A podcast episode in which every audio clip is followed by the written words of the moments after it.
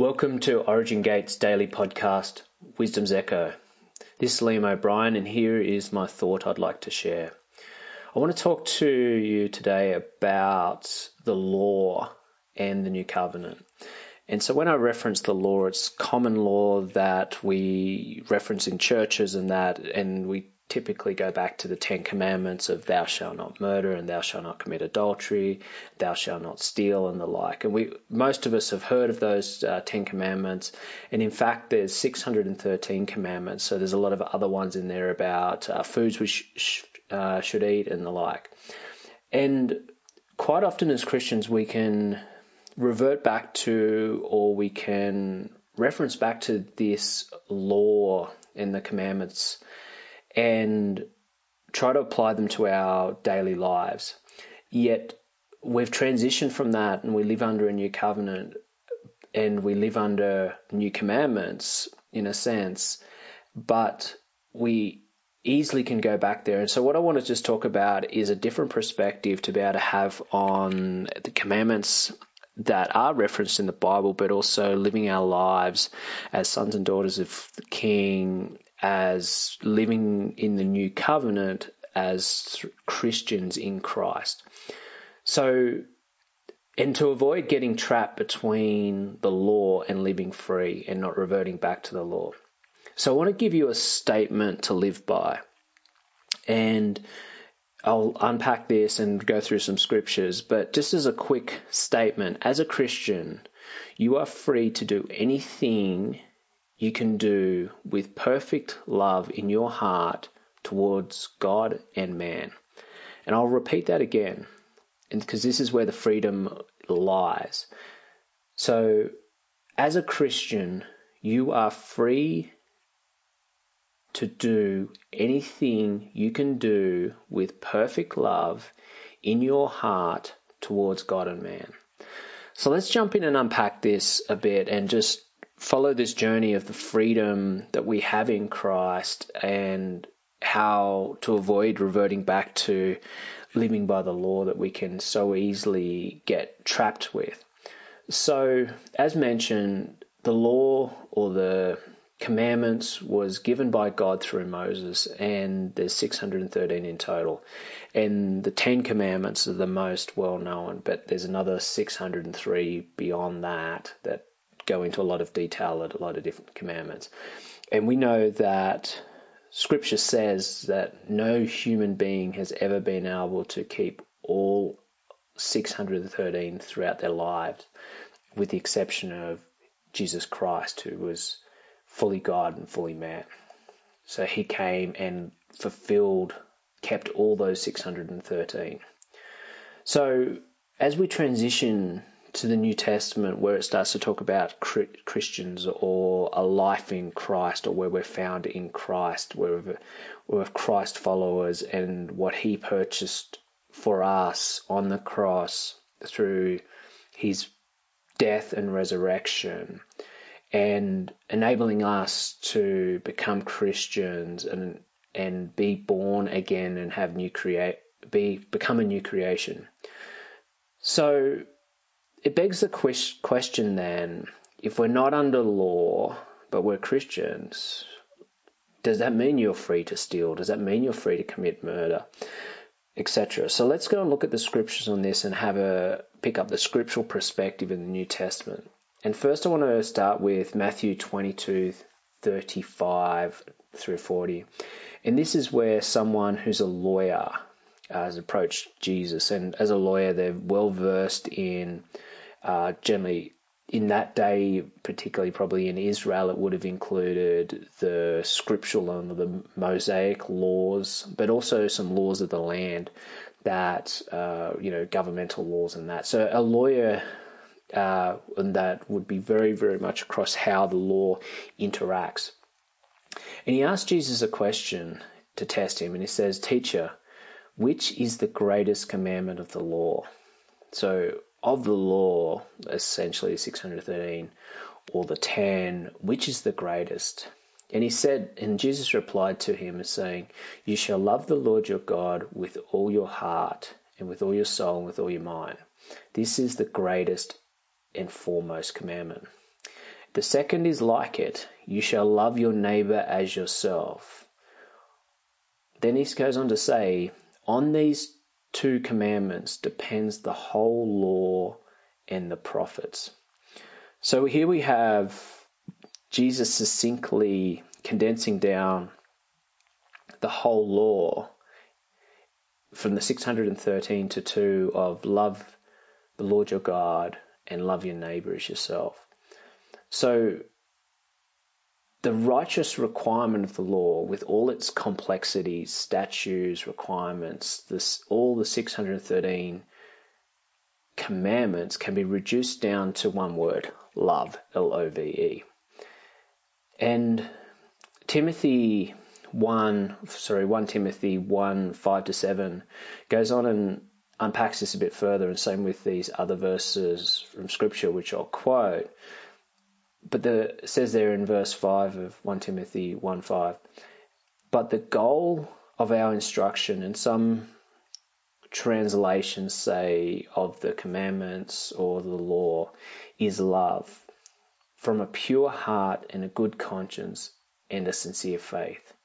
For some men straying from these things have turned aside to fruitless discussion, wanting to be teachers of the law even though they do not understand either what they are saying or the matters about which they make confident assertions. So here we have what Timothy was saying in the letter to Timothy, saying the goal of the commandments is love from a pure heart and a good conscience and a sincere faith. And if we pick up in Romans 13, 8 to 10, it unpacks this even further.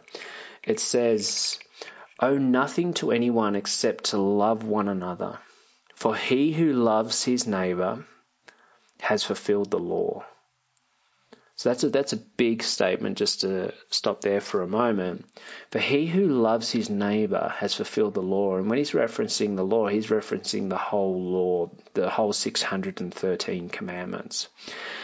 And the question can be asked is how can one sentence or one simple perspective of he who loves his neighbor has fulfilled the law?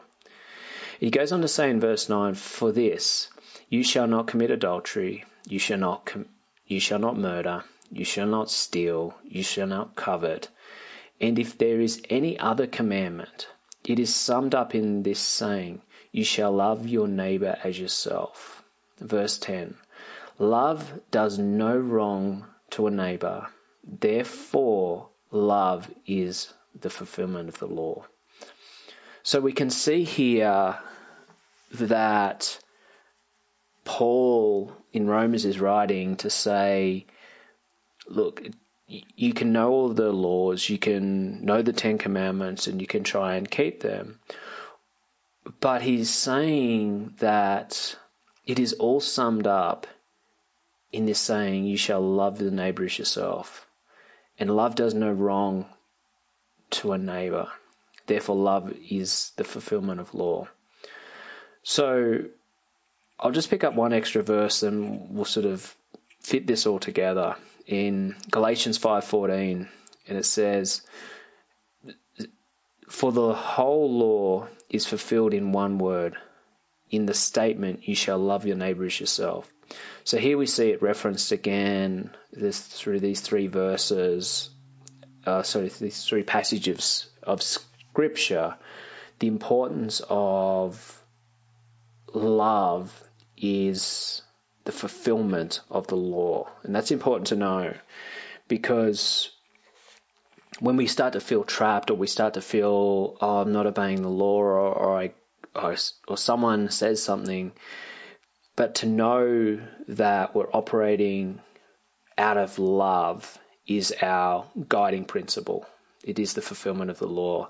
And that's the love to our neighbor, which is a love towards God at the same time. It's, it's not possible to not love your it's not possible to not love your neighbor and then claim to love God because they are part and parcel. As you love the Lord your God with all your heart, mind, and soul, and your neighbor. It's not possible to do one without the other. They are they go together. It's it's impossible to try and do one and not do the other. So at this point, I, some people may be feeling might be feel inclined to say, so you tell me that as a Christian, I'm not under the law or the commandments of Moses. And does this mean that I am free to break the commandments and do anything I please? Am I free to commit murder or adultery or to steal if I so desire? Which was the question I posed earlier. The answer to this is that as a Christian, you are free to do anything that you can do with perfect love in your heart towards God and man. That was the statement that I mentioned earlier. But as a Christian, you are not free to do anything that cannot be done in love. So, if it can be done in love towards God and man with a pure heart, you are free to do that. The man whose heart is filled and controlled by the love of God is free to do whatever his heart desires. So, this is where the freedom from the law comes in that it's no longer 613 defined, you can do this, can't do that. It boils it down to a pure heart acting out of love through the grace of God and the guidance of his love inside of us, are we able to work with love and act in love towards others? And if you think of any of those commandments and you break them down between loving the Lord your God and loving your neighbor, let's take stealing for example. Someone who was to steal from someone else there's no there's no possibility that you can act in love while taking something from another person. And additionally, if you take that back to love the Lord your God, part of loving the Lord your God is putting your whole heart and trust in Him. And by engaging in the activity of stealing from another person, you're also saying to the Lord, is I don't trust you to provide for me. I don't trust you to care for me. I don't trust for you to be my provider and teach me your ways and that you are a good father that looks after us. So you can fundamentally go back to the laws or the commandments and trace them back to is there something in this that is trace it back to the part that it is not acting in love. So the other part that I just want to close off here and just really sort of explain the liberty of living in the law is it, it, talks about in James 1 and 2 about the perfect law of liberty and the person who continues in it. And the law of love is what is referring to there as this perfect law of liberty. And here's, I just want to probably just lock in on this as a sort of another perspective or quote is the man whose heart is filled and controlled at all times by the love of God has the liberty to do exactly what he desires. Whatever such a man desires to will will always be in conformity with the will and nature of God. For God himself is love. The man who lives by this law of love is the only true free man on the face of the whole earth. So I just want to reiterate that a bit that the freedom that comes from living in the law of love rather than trying to follow the 613 or the 10 commandments or laws really lives as the only true free man on the face of the earth because the law of love is the foundational of all the other laws. So if, as we desire to live in perfect love, we do have the freedom to do what we want because we are acting out of love towards God and man. So I just want to encourage everyone who's listening to this is that if you start to get tripped up or someone starts to talk to you about the Ten Commandments or obeying this law or you should do this or you should do that, is that we now live in the freedom, the liberty to be able to live from a place of love towards God and our neighbors. And this is the fulfillment of the law, the pure heart as we live to love others and God.